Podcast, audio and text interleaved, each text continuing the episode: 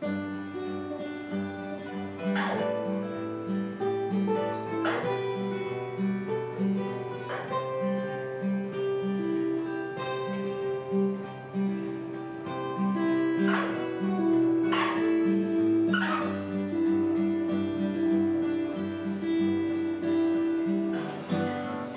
さんこんにちは。捜査地域新聞編集長の藤井由香です。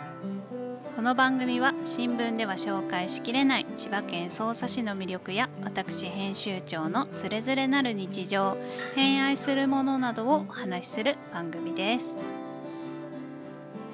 こんにちはこんばんはおはようございます。捜査地域新聞編集長の藤由香と申します。さて本日もおしゃべりラジオの時間がやってまいりました。お聞きの皆様のお耳をしばし拝借させていただきます。よろしくお願いいたします。はいということで第、えっと、14回になりますね、えー編集長のおしゃべりラジオ始めていきたいと思います。そして、えー、と前回に引き続きですね今回も素敵なゲストさんにあのお越しいただいております。えっ、と椿の海水神社権ネギ、えー、品村吉野さんです。よろしくお願いします。よろしくお願いします。こんばんは。こんばんは。もう忙しい中ありがとうございます。いえいえ。来ていただいこてちらこそ。緊張してますか？緊張してます。は大丈夫。あのー大丈夫です。何がっていう感じ。で 私も緊張しています。はい。でえっ、とですね水神社さん皆様ご存知でしょうか？えっ、とあそこは椿になりますか？晴海になりえ晴海ですね。晴海ですか、はい。匝瑳市の晴海に、えっ、とあります神社ですね。水神社さんですね。えっ、と水神社のことをい。はい。ちょっと教えてもらいたいんですけど、はい。えっ、と水神社は、はい。えっ、と匝瑳市の、えー、晴海にあります。はい。えっ、とできたのは江戸時代の中期頃で、はい。まあ匝瑳市の人だったらみんなあのーうん。小学校の頃とかにうんうんうん。勉強したことあると思うんですけれど、えっ、と椿の海って言われたはい。湖があって、うん。その干拓工事が江戸時代の中期頃にはい。行われて、まあ海っていうほど大きいっていう椿の海から水を、うん。水路を作ってねうん。水を全部うん。九十九里の海に流して空っぽになったところにたくさんのとににかく広い田んぼを作りたかったうんわけですね。うんうんうん。うんでもともとはもともとまあ水神社の原型みたいなものは当時その工事以前からあっただろうと思われるんですけれども、はいはいはいで、まあ、その工事の安全なんかも祈願しただろうし、うんうんうんでそれができて一応まあこれでできましたっていう時からだいたい350年に今なりますね。へーで、まあ、工事ができてその後18の村がはいできたんですね、はい。晴海村もそのうちの一つです。そこに三社五寺って3つの神社と5つのお寺が建てられて、はい。お寺はね結構なくなっちゃったとこ多いんですけど神社は3つとも残っていてそのうちの1社です。ではいはいはい少し湖のほとりの高台のところにお祭りされたって言われている神社です。へとあえの神様はどんな神様をお祭りしてますかってよく聞かれるんですけどはい水葉の目の御事っていう水葉の女神様です。はい。女性なんですね。女性なんです。はい、そうです。はい。ありがとうございます。はい。でそう品村さんはえっとゴンネギさんということで、ゴンネギっていうのはどのその位というかこう位置にいらっしゃるんですか、た宮司さんは一番上ですね。まあその神社の社長さん、宮司さんが旦那さんでいらっしゃいますよね。はいそうです。はい。はいはいあの宮司とかゴンネギっていうのは会社でいう、今言ったけど例えとしては社長さんとか課長さんとか、そういいうえっと職業のはい。職称ですね、はいはいはいはい。になります。はい。っていうとゴゴンネギさんは宮司さんの次ぐらいですか、うん。本当は宮司さんの次だと、はい。まあ一般的な神社で言うと、はい。ネギさんっていうのがいるのが、さんはいはいはいはい。えっと普通で、うん。その下がゴンネギさん。あそうなんですになりね。えっと神社は今までは10年前までは今の宮司さん私の旦那さんのお父さんが宮司さんで、はいはいはい、今の旦那さんがネギさんではい私がゴンネギでいたんですけれど,、どなるほど。えっと、父が亡くなった後主人が宮司になって、はいネギの席はまあ一応うちの場合は開けておくままにしようってことにしてるので、ですね、はい、うんうんうんはいうんなるほど。へえでうーんと基本的に水神社にいらっしゃるのは品村さんその品村さんって言うと 私品村さんのこと品村さんって言うからあれだけど、はい。はい旦那さんではなくてそうです。えっ、品村さんがとうちの宮司さんはうん。普段は、えっと銚子の猿田神社さうんうんうんうんん。でご奉仕させていただいていて、はい。はい、あのまあ神社のお祭りがある時ははい。お休みいただいて、水神社でねお仕事してますけど、基本的にはあのお普段家お神社のことをしたり、はい。お留守番してるのは私がやってます。そうなんですね、はい。水神社に参拝すると品村さんに会えるといそうですうことですね。そうですね。はい、ありがとうございます。じゃあちょっとまたねもっといろんなことをたくさん聞いていきたいんですけどちょっと緊張も私もしているので、あの本日のおやつコーナー おなじみ行ってまいりますね。はいではですね本日のおかおやつにお越しくださいましたのはえっ、とこれねお店の読み方がちょっとあのさっき調べて たんですけど東金にある多分ねザ・ザ・モルっていう風に読むと思うんですけど正式名称が多分うん多分多分ではないですけどえっとザ、えー、ミーニングミーニング・オブ・ライフコーヒーさん。でそれの略称がで「ザ・モル」っていう風に多分読むと思うんですけどちょっとね読み方が載ってなくてね 多分みんななんて読むんだろうって思ってると思うんですけど、えっと、東金にありまして、えーコーヒー屋さんなんですね。コーヒースタンドみたいな感じなんですけど、うんうんうん。でそこが今カヌレを売っておりましてでこの三角形のこの今見えない見れてないと思うんですけどこの三角形の何ですか？これは袋？これテトラ型って言いますよね。ありがとうございます。紅茶？紅茶のティーパッああクはいはいはい。ありますよね。ナイスです。ナイスフォローです、ありがとうございます。そこになんか紐がついてておしぼりがこれついていなるほど。るこれおしぼりなんですよね。だ。はい。で中身はスタンダードカヌレというものを買ってきましたので、ちょっと食べていきましょう。おしぼり取ってもらって。はい。はい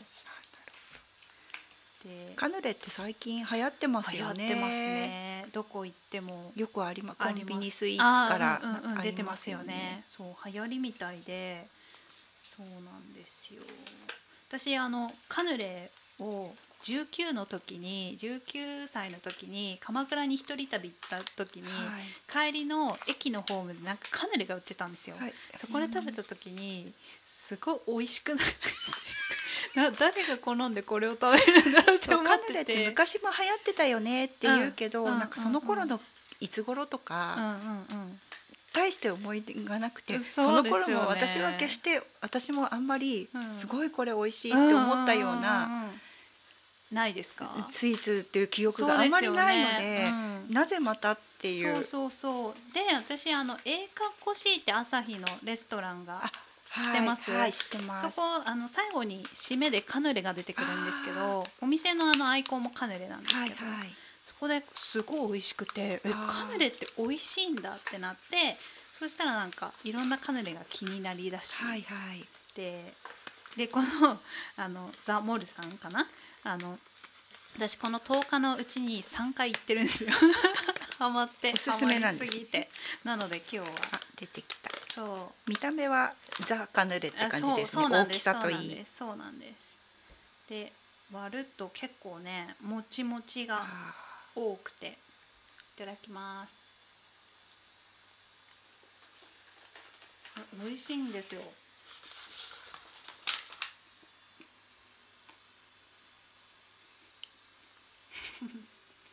どうですか？ーもっちりです。美味しいです、ね。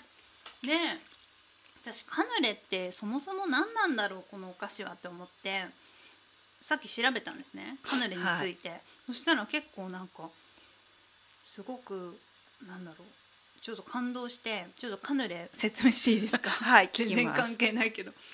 あのカヌレとは溝が溝のついたという意味を持つ言葉だそうです。溝ついてますもんねでお菓子のカヌレにはカヌレ・ド・ボルドーという正式名称があるそうです。でカヌレは16世紀頃フランス・ボルドーにある女子修道院で生まれたお菓子だと言われています。増上増上醸造中の ワインの折を取るための作業に卵白を使いその時に余った卵黄を利用して修道女たちが作り出したのが始まりなのだそうということで、ねなんかちょっと水神社さんその神社っていうか神職というかなんかそれでなんか宗教ねの、そうそう、はい。はいだからなんか偶然なんですけど。なるほど。なちょっとぴったりだなと思って。はい。美味しいです。ね。これがカヌレの美味しさと思えばいいのかな、うんうんうん、なんかカヌレ食べてない人にカヌレ説明するのって結構難しいですけど、はい。なんかプリンをなんかめちゃめちゃギュッてやって焼き固めたみたいな感じなのかななんかプリン感が。そうそうそうそう、まあ、食べながらお話ししていきましょう。はい。お願いします。美味しいから食べますであのぜひ皆さんも買いに行ってみてください。多分ザ・モールっていう風に読むと思うんですけどお店の人に聞いてください。聞き忘れました私は。で、えー、とちょっと品村さんについてあのお話しさせてもらいたいんですけど、はい。そもそも私たちの出会いってっていうところからちょっと始めたいんですけど、はいはいえっと品村さんは私のしょそもそもあれですよね。書道あ教室でよね。書道教室に。はい。そう。品村さんが生徒さんとしてはい来てくださって、はい。でその時はねまだ御朱印とかやってなかったです。よね。はい。はい。そうそう。まあ本当にスタンドードな、うん。なみんなが知ってるいわゆる御朱印っていうのが、うん。まあ来ればかはいはい時,、はい。時々うちで御朱印をもらいたいという既得な人が。現れるっていうぐらいの感じ はいはいはいはいでした。はいはい。でそれ何年前でしたっけ？ここ始めてすぐあ割とすぐだったと思います。よね。そうですよね。子供の幼稚園に、うんうんうんうん。あの書道教室始めましたっていうのがが飾ってあって、なんだろう、はいはいはい。書道教室ってあの先生なんかよく言われると思いますけど、地元の割とお年配の人が昔からやってるっていうので。そうですね。書道教室って新しく開く人っているんだっていう感じでした 最な初。るほど、はい、じゃあああそこですね。あそこの K から始まるあそうですそうです。ところですね、ははい。い、はいはいはいはいはい。そう親戚がね勤めていて、ね。はい。置かしてもらってそれがご縁ではい。来てもらっていて、でそこからしばらくしてね御朱印をこう最初こう消しゴム今も多分消しゴムはいはい。だと思いますけど、はい。ちょっと可愛らしくね、うん。デザインしてっていうのが始まっはい。て、もうでもあの本当に令和うん。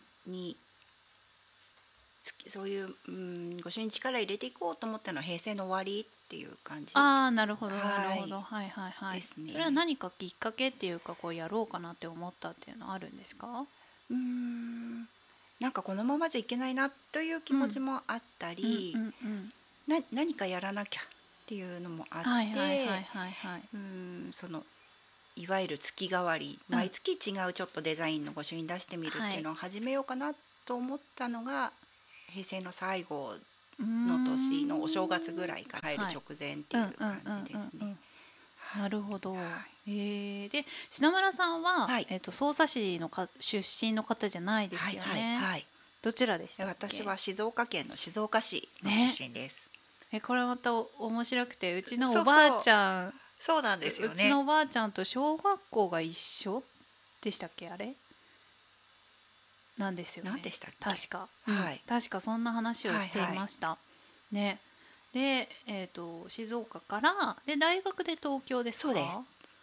大学で上京してきて東京の大学に、はい。大学はそういう寝食の勉強とかされてたんですか？あのいやそうじゃなくて、うん。あの大学はあれ大学の名前とか言ってもいいのかな？あ全然大丈夫です。はい。かえっ、と国学院大学って東京の渋谷にあるんですけれど、はいはい。神主さん養成する大学って、うん。あの全国に2つしかはいはない。くて、うん。東京の国学院大学と、うんあと伊勢伊勢の神宮さんのそばにある工学館大学と、えー。あの全国に2つしかないんですん仏教のねお坊さんになる大学は全国各地あにい結構ありまろいろありますけどはい。神主さんになるための大学って2つしかないんですが、まあそれは後から来る偶然で、はいあの全然そういうつもりとかもなくまあ、神道系の大学なんだってことは知ってたっていうぐらい、はいはいはいはい。であの学校の先生になりたかったんですよね。はい、高校の国語の先生になりたいっていう気持ちがあって、日本文学が勉強したくて、はいはいはい。国語大学を選んで進学したんはい、えでまたなぜ？それで、うん。えっと、一応神道系の大学だからなんかそういう神道の入門みたいなのはうん。必修であ,、ああったりはするんですけどね。でもまあそれもな一般教養的に聞いてたっていうだけで、はいはいはい。特にそれに惹かれたとかも別になく。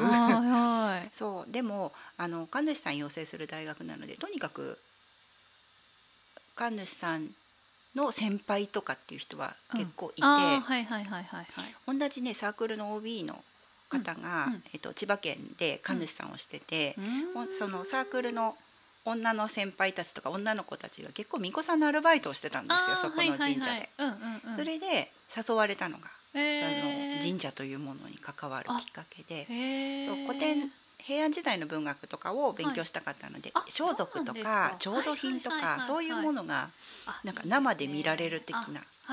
その辺が最初面白いやなっていうきっかけでした。はい、そこでバイトして、はい。で就職したのが？就職したのがあのね神社の場合はその就職すること奉職するっていうんですけど、はいあのーえー、と千葉市の花見川区にあるケミ川神社っていうところに奉職して、あはいはいはいまあ、本職の職員の巫女さんになりました。そうなんですね、はい、在学中はだんだんあのその最初の、まあ、いわゆるアルバイトですけどね、うんうんうん。してたのは市川市にあるの元八幡にある葛飾八幡宮っていう神社なんですけど、うんそこでまあいろんなことに関わって、はい。神社の仕事って面白いなって思うようになって、本当は高校の先生になりたかったんですけど、うん。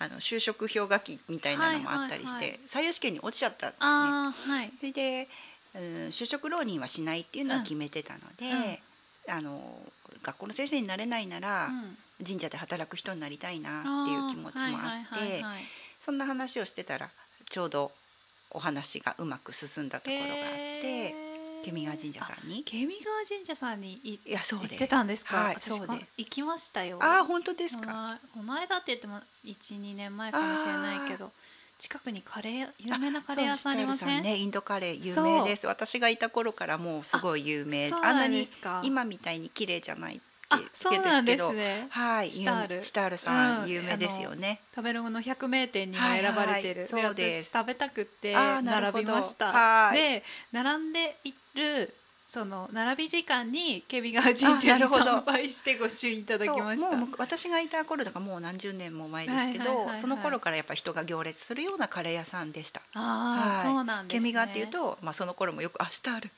言われることが多かった。電車がね下通ってて、ですね。階段登って、はいっていうところですよね、はい。い、い神社ですよねそうですね。すごくね、はい。ああそうなんですね。そうあそうでしたか。あれ大原神社？わかんあれ？は今お仕事でお付き合いがあって。ケミ川は神社でしたか、はい。でずっとケミ川神社。いずっとっていうほど長くもなかったんですけど、はい。うーんそうですね。それで、えっと、神社の仕事好きだし、はいもうその頃には神主さんになりたいっていう気持ちもあって。あそうなんですね。です。でもあの在学中に資格取ったわけじゃないので資格も取らなきゃならないしなんですね。なかなかね、女の人が神主さんになるのがまだ結構難しい。あそう家が神社の人とかは別だけど、全然神社関係ないし、はいはい。そういう人がしお仕事として神主さんになるにはう、ん。まあ、奉職先がなかなかない。あっていうのがね、うんそれ現実的にはそうで誰に相談しても「そんなの神社に嫁に行っちゃえよ」はいはいではい。言われるっていう感じだったのでそう その道をうん。あ辿るわけですね。辿るわけです。はいはい。はいはいあの神社にお嫁に行きたい。うん。くて自分も神主になりたいんで、うんうんうん。奥さんが神主になってもいいっていううん神社の跡取り息子はいませんか？っていうことですね。ごい。それを自分でこう発信したわけですか？発信っ発信っていうったわけじゃないですけど一応そういう気があるっていうことは表明していなるほど。たんです。そしたらそうしたら。匝瑳市のはい。晴海の。そう同じケミガ神社で勤めてたはい。神主さんの、まあ、先輩っていうかお友達っていうか、いう感じで知り合った。うん。紹介してもらった。そうなんですね、はい。そうなんです。なるほど。まあ当時はまだ八日市橋でしたけど、あはいはい。全然あの知らないっていうかそれは一体そ,、んなところがあるとあ千葉県にみたいな感じでした。そうですよね、はい。あそっか。えそれおいくつの時においこっちに来られました？えっ、と結婚したのは26です。あ、はい。そうなんですね、はあ、そうなんだ。26でこっちに何も知らない、誰も知り合いがいないっていうところに来て、はいはいでその神社という仕事をしていくっていう。そうですね。あまり大変なこととかなかったですか？大変なことっていうよりは、うんやっぱりその神社につとお勤めしていて、なんかそういう生活が待ってるって思ってたんですよ。うんうんうんうん。神社に。はい。そしたら全然水神社さんそういう神社じゃなかった。っていう感じ。あの毎日神社開けてってそういう生活でおはお参りの人がどんどんどんどん来てみたいなのを勝手に想像してたんですけど、神社年に6回お祭りがあるんですけど、今もそれはねはい。変わらないですけど、うん。年に6回だけお宮開けてうん。お祭りやって、うん。それ以外の日はもうずっと閉まってるはいはいっていう神社だったんですね。ななんかそのことどうして察知しないでよく結婚できたなって今 思うんですけど、うん。だから全然なんか思ったような神主さんの資格はすぐに取らせてもらったんですけど、はい。あれ？っていううんうん当時は。当時はい。うんそれで、まあ、子育てをしてね。お子さんね、はい。よ4人でしたっけ、はい。お姉ちゃんたちと、はい。ね男の子たちがはい。いて、はい。で皆さん素敵なお名前でねあれなんですけど。ね、先生に、うん。あのね書いてもらったあね ありがとうございました。そうそれででもそのその当時はそういうふうになんか神社を毎日開けてっていうふうにしない神社だったっていうふうにおっしゃってますけど、はい。今やじゃないですか？そうですね。ありがたいです大忙しなねすごいですよね、はい。そうなんですね。じゃあ匝瑳市の来た経緯はねそういうことだったんですね。はい。ああもうやっぱり自分から発信しなきゃダメですね。ダメどうでしょねうか？どうそうですね。勉強になります。よ かったです。でえっとさっきちょっとちらっとお祭りがあるっていうふうはい。に言ってましたけど、10月にねはい。水神社さんお祭りあるんですよね。そうなんです。その話をはい。していただきたいなと、えっと10月の8、9今年は。8 10月の8、9ですね。はい、次の土日になります。はい。はいそっか次の土日か。はい。はいはいはいはい。もともとはね水神社さんのお祭りは10月の16、17日って日にちが決まっていて、えー。あの今もね地元の人たちは神嘗神事はいっていうことが多いんですけど、神嘗祭ってお伊勢様であの収穫のお祭りがあるんですけど、うんそれと同じ日程で、行われていて私がお嫁に来た頃はまだうん1617だったんですけど、やっぱりね今週末じゃないとそうですね。お勤めの人とかもうん。なかなかできないので、えっと、それに近い週末っていうことになって今は割と体育の日のある、はいはい。はいあの三10月のね 1, 週目か2週目の3連休に当たることが多いです。そうなんですね、はい。どういうお祭りをするんですか？なんかこう八重垣とかはうん。こうねおみこしが出て、はいはい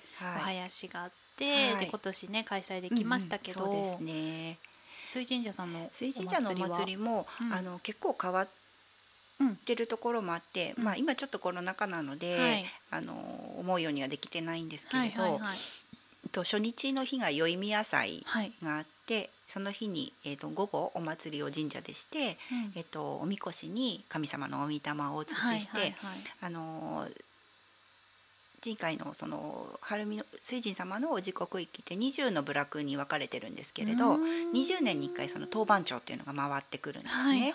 でその当番長の中に当番家っていうお家がまあ選んでいただいて、うん、えっと、そのうちに1年間その年の初めから、うん、あの神様のご分霊ってお御霊を分けたものを、神棚にお祭りしていただくんですね。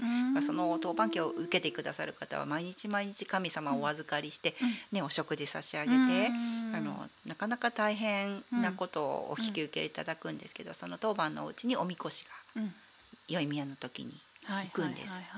でそのうちのお庭にあのお借り屋を組んで。お庭に？お庭に。あのおみこしが一晩お泊まりいただくんですね。あのなかなかこれ珍しい多分と思うんです。うん。主さんの他の仲間に話してもそれはなかなか面白いから、うん、ぜひその携帯は維持できるように、あの努力した方がいいっていうその神主さんにも言われるんですけれど、でまあだから20年にいっぱい自分たちの部落のあるお家に神様をお迎えするっていう、大変だけれどもすごく誇りのある一年になってくれるといいなと思うんですが、でその日は夜その自分たちの部落の中をみこし担いで皆さんを過ごされるんですね。はいはいはい、でまあ神様来てるから寝ずの番ですその町内の人は。ね、はい、もし何かあったら大変なので。はい。で次の日に本祭りの日があって、うん、えっと普通神社のお祭りってねあの神社の御殿でやるんですけども、うん、神様そちらにお釣りになられてるので、うん、みこしの前でそのお家でのおみこしの前で外でその神社で一番一年に一番大事なお祭りは行われじゃあその選ばれしお家はそこが神社みたいになるってことですね。すね神様が人ねお泊まりくださって、うん、そこで一番大事なお祭りが行われて、うん、で帰りは、うん、えっと、またおみこしを担いで、えっと、神社まで帰ってくる。というのが水神社のお祭りです。はい。晴海も結構広いから遠いと大変じゃないですか？二重部落あるので、はい、近いのは本当に神社の前の部落そうですよね。でそこはそこであのじゃあどこ担ぐのっていうぐらいなので同じところを行ったり来たりっていう感じで大変ですし。それは部落出れないんですか？あそんなことはないんですけどでもある程度こう決まっててどこまでも行っちゃっていいわけではないので、それで、えっと、遠い部落の時はもう宵宮の日にたどり着くまで必死。本当に。担いでる人ももちろん大変だと思うんですけど。確かに確かに。もう必死です歩いて頑張って歩いていきます。晴海広いですもんね。広いですね。七時間二時一時間ぐらいかかるんじゃないですか。端から端だったらかかりますよね。かかると思う。はい。私歩ったことありますけど、ちょっと事情があって晴海。そう私お嫁に来て二十年ちょっと経ったので、もう一巡してそうですか結婚したばっかりの頃、お世話になったブラックさんの方にここ何年かお世話になるようになってきて月日の経つのは早いなって感じです。ですね、はい。本当に。あそんなお祭りがえで今年はどういうふうに開催されますか、うん、今年はですねやっぱりちょっとおみこし担ぐのは難しいなっていうことになってえっと宵宮のお祭りは神主さんだけでやります、一応2日間やるっていうのはその通りでやります。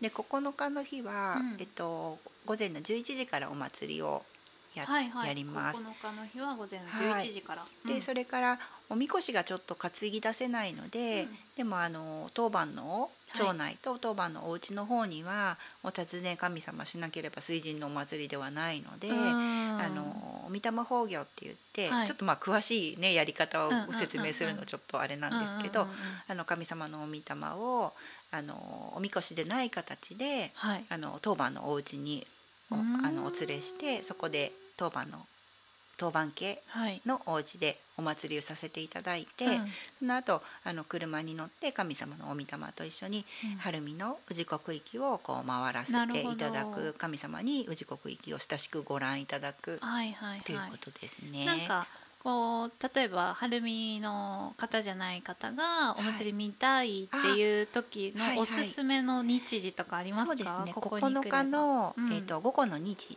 14時から、はい、えーと、お囃子と、はい、あの地元の子どもたちが、えっと、おみこさんの神楽のお稽古してるので、はい、それを、えっと、9日の2時から今年披露します。うんうん、えっとおみこしあお囃子は東和会さんが、はい、あのご奉仕くださって、はい、もう何ヶ月も毎,、うん、毎週土曜日に神社に集まって、お稽古練習してくださってて、えー、あのせっかくなのでね、お囃子やって、あの神様にも見てもらいたいし、あのねお箸の音色がやっぱ聞こえるの、すごく元気が出ます。そうですね。はい、なので皆さんにそれ見に来てもらいたいねっていうことでやらせてもらうのでぜひもあのお参りしたせっかくならっていうことでしたら、うん。うん、9日の日は朝のだいたい9時過ぎから、はい。3時頃までおみこし飾り付けして神社の境内に飾ってますので、ね。はい、あのお参りしておみこし見ていただければと思っていいですね。はい、あなるほどなるほど。なんかね、あとみこまいみこちゃんたち、はい、はいお稽古は品村さんご指導されてるんじゃないですか？もともとあのさっきもお話ししたんですけど、うん、自分も巫女さんだったので、はいはいはいはいはい、神楽の舞をその頃からやるようになって、うん、今はそう子供たちが多いんですけど、うん、小学生ですか？そうです。小学生のあそうです。小学生の小学生に。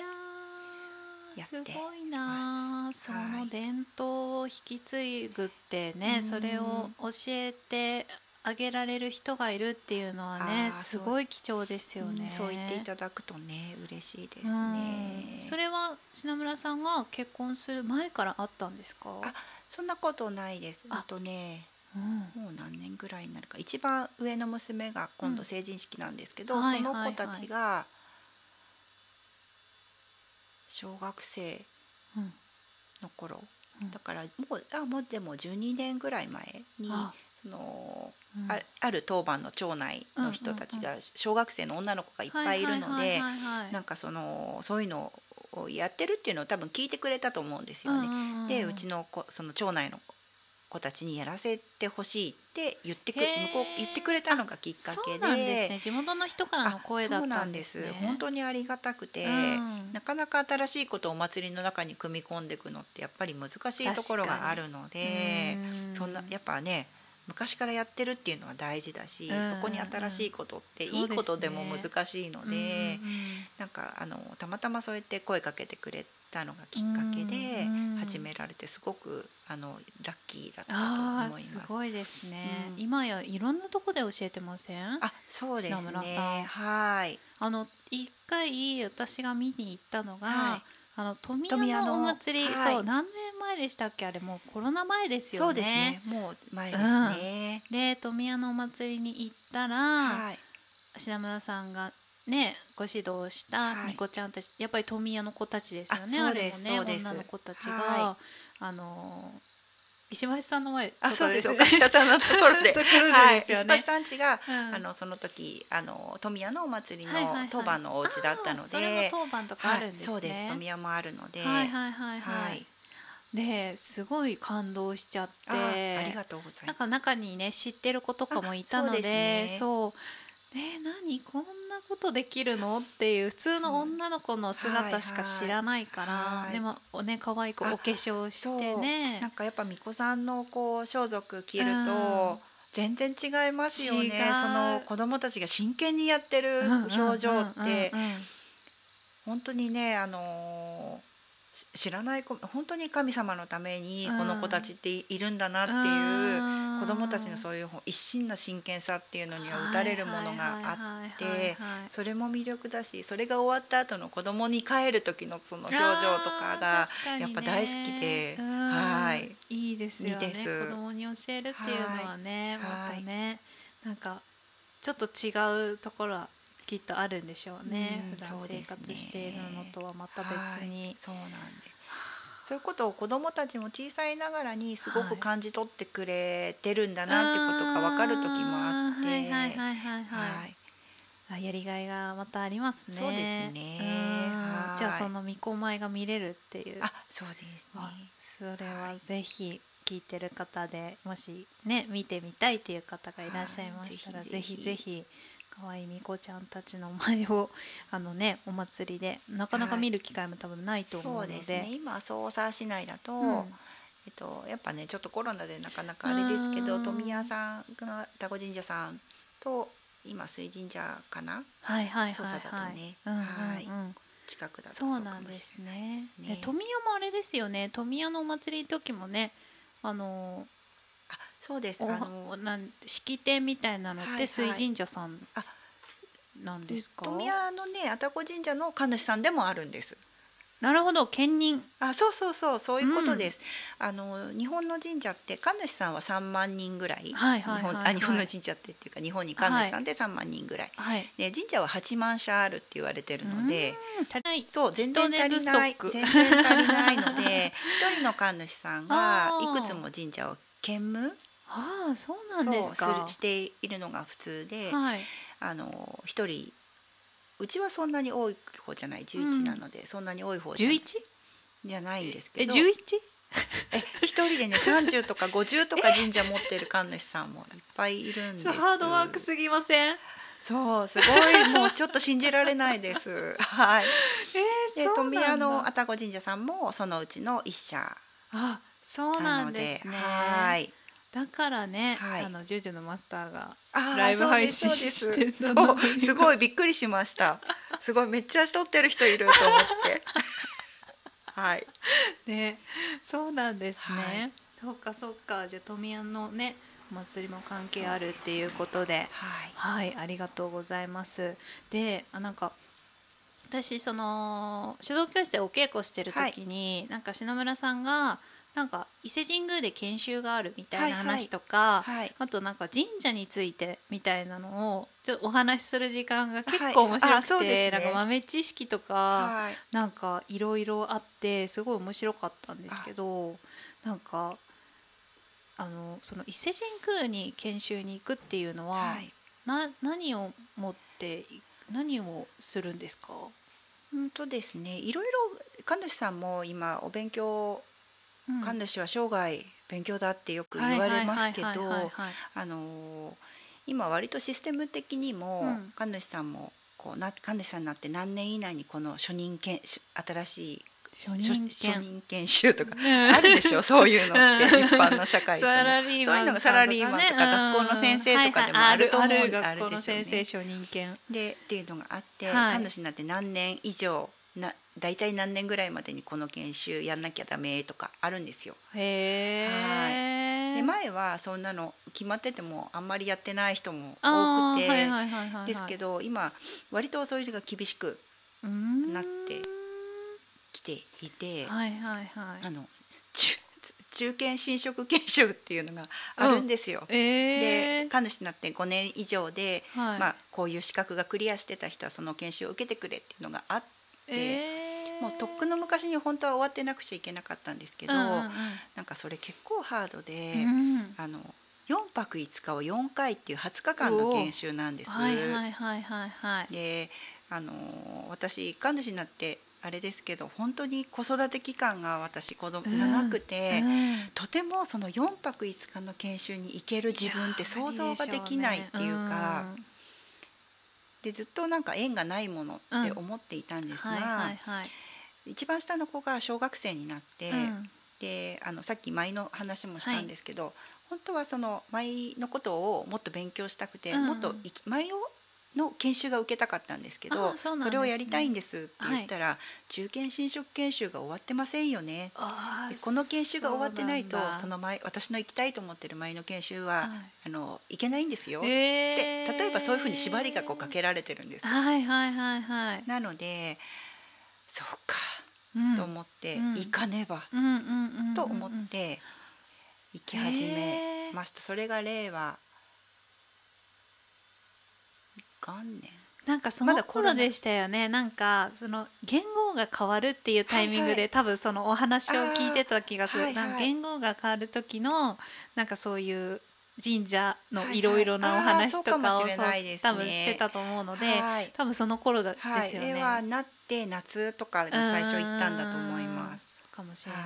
あなるほど、えじゃあその品村さんのモチベーションっていうかその学ぶ意欲っていうのはその巫女舞あそうですね。舞を勉強したいっていうのが一番なんですね。そうなんです。なるほど。で勉強できたんですか？それをクリアできして。そうなんです。それをその最初四回四泊五日を四回っていうのは、はい、最初の二回はこの私たち、まあ、千葉だから関東地区なので、関東地区の人はね明治神宮で研修があって、はい、それをやって、うん、じゃあ次あと2回は伊勢で全国からの神主さんが集まってやるって頃には、はい、もうちょっとコロナであの研修自体が合宿制なんですね。なのでちょっと難しくて1年ぐらいお休みがあって、はい、で去年かな、うん、去年やっと行けそうやれそうってなったので、うん、伊勢の研修に2回行って、で今年あ今年ってまだ先月です。その行きたいって言ってた前の研修が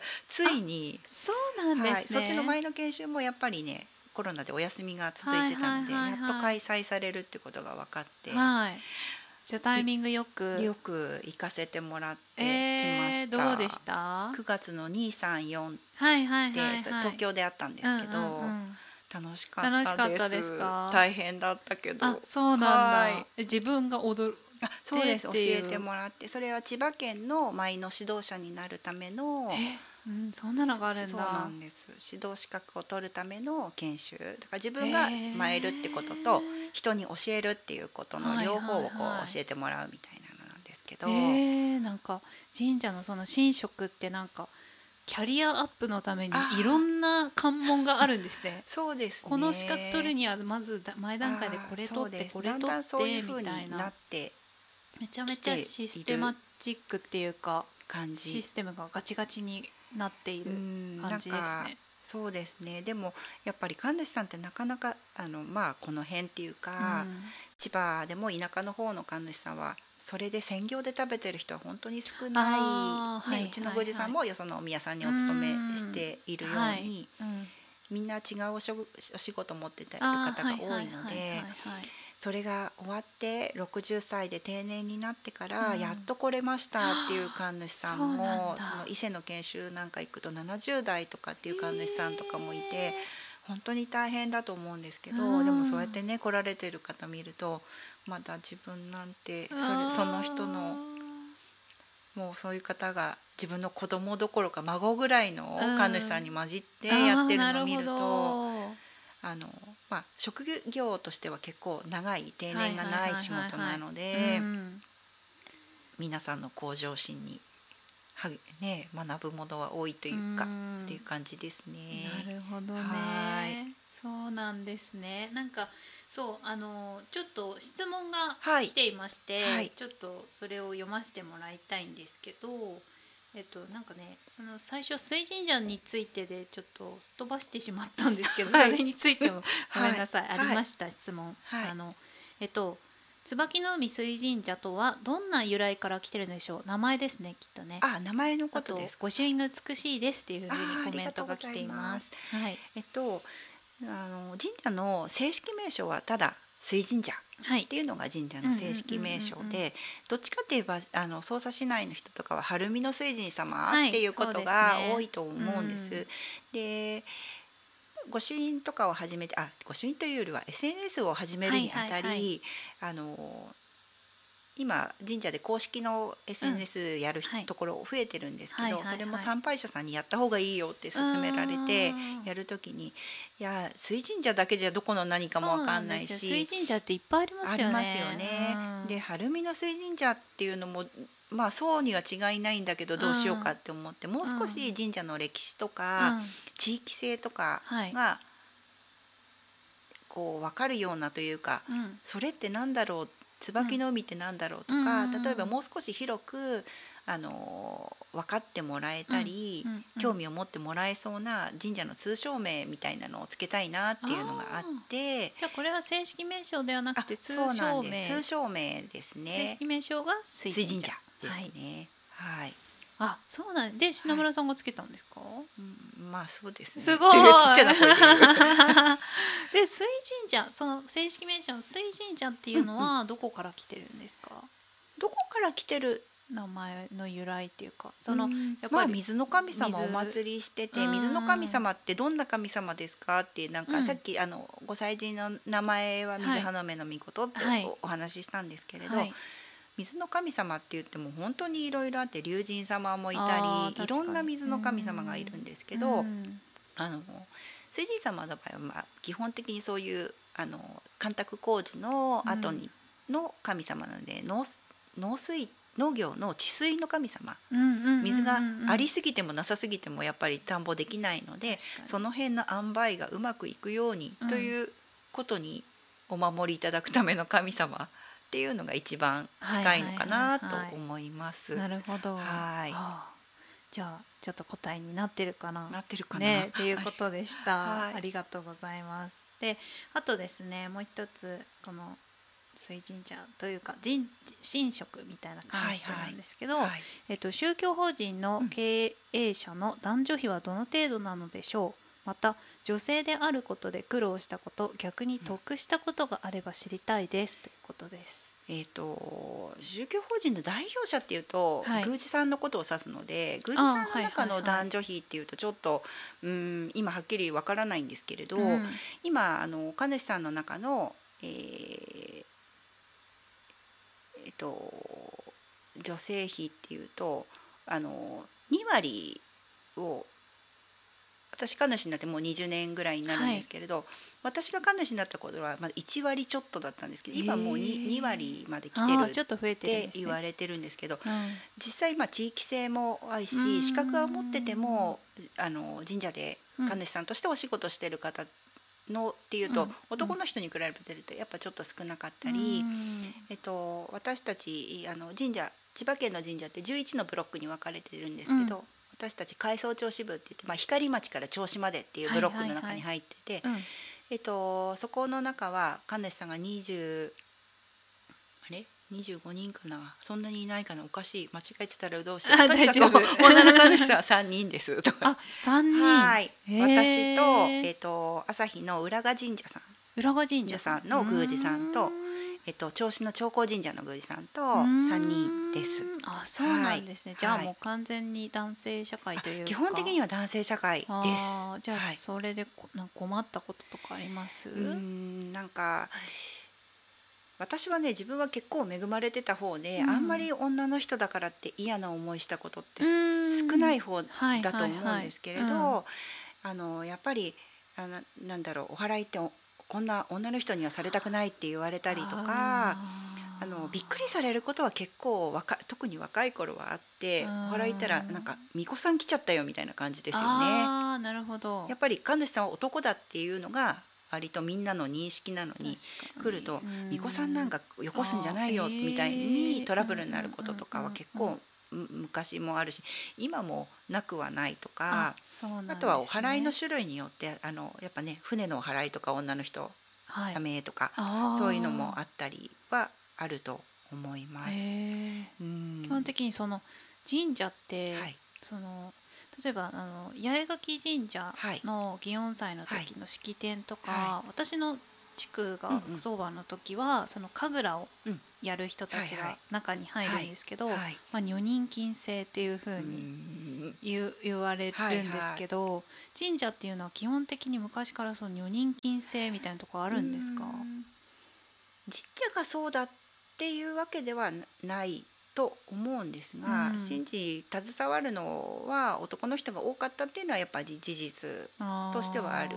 一方で、まあ、巫女さんとかその神様のお告げを聞く人っていうのは女の人がね多いから神様に本当に近いのは女の人だっていうのもうん。民族的にはあるたり女の人の神主さんっていうものが現れたのは戦後ですなんですやっぱ男の神主さんが戦争行あ行っちゃったり帰ってこなかったりしてそれをまあうん。補うためにうん。女子の神主さんっていうのが正式にうんうんうん職種として認められてきたっていうことなのでうんうん。はい女の人で良かったって思ううんのはうんそうですね。あ話がしやすいって言われること。ああ確かにそうかもしれない、うん、やっぱ男の神主さん、それもね、まあ、ここ個人だと思うんですけど、なかなかその宮司さんには言いにくいんだけど女の神主さんだから話しやすいって特に女性の方ですよね、ね、なんかこんなこと聞いたら怒られちゃうとかバカにされちゃうんじゃないかって思っちゃうとか言うけどなんかそういうのが言いやすくてよかったって言われたりすることはあります。なるほど、はい、なるほど。そういう面があるんですね。そうですね。えー、すごい。そうなんだ。じゃあえっ、ー、と質問はまだあるんですよ。はい、そうなんですね。後半に取っといていいですか？はい、あ、そうだ。あの曲って考えてきてくれましたっけ？そうどうしよう。うんと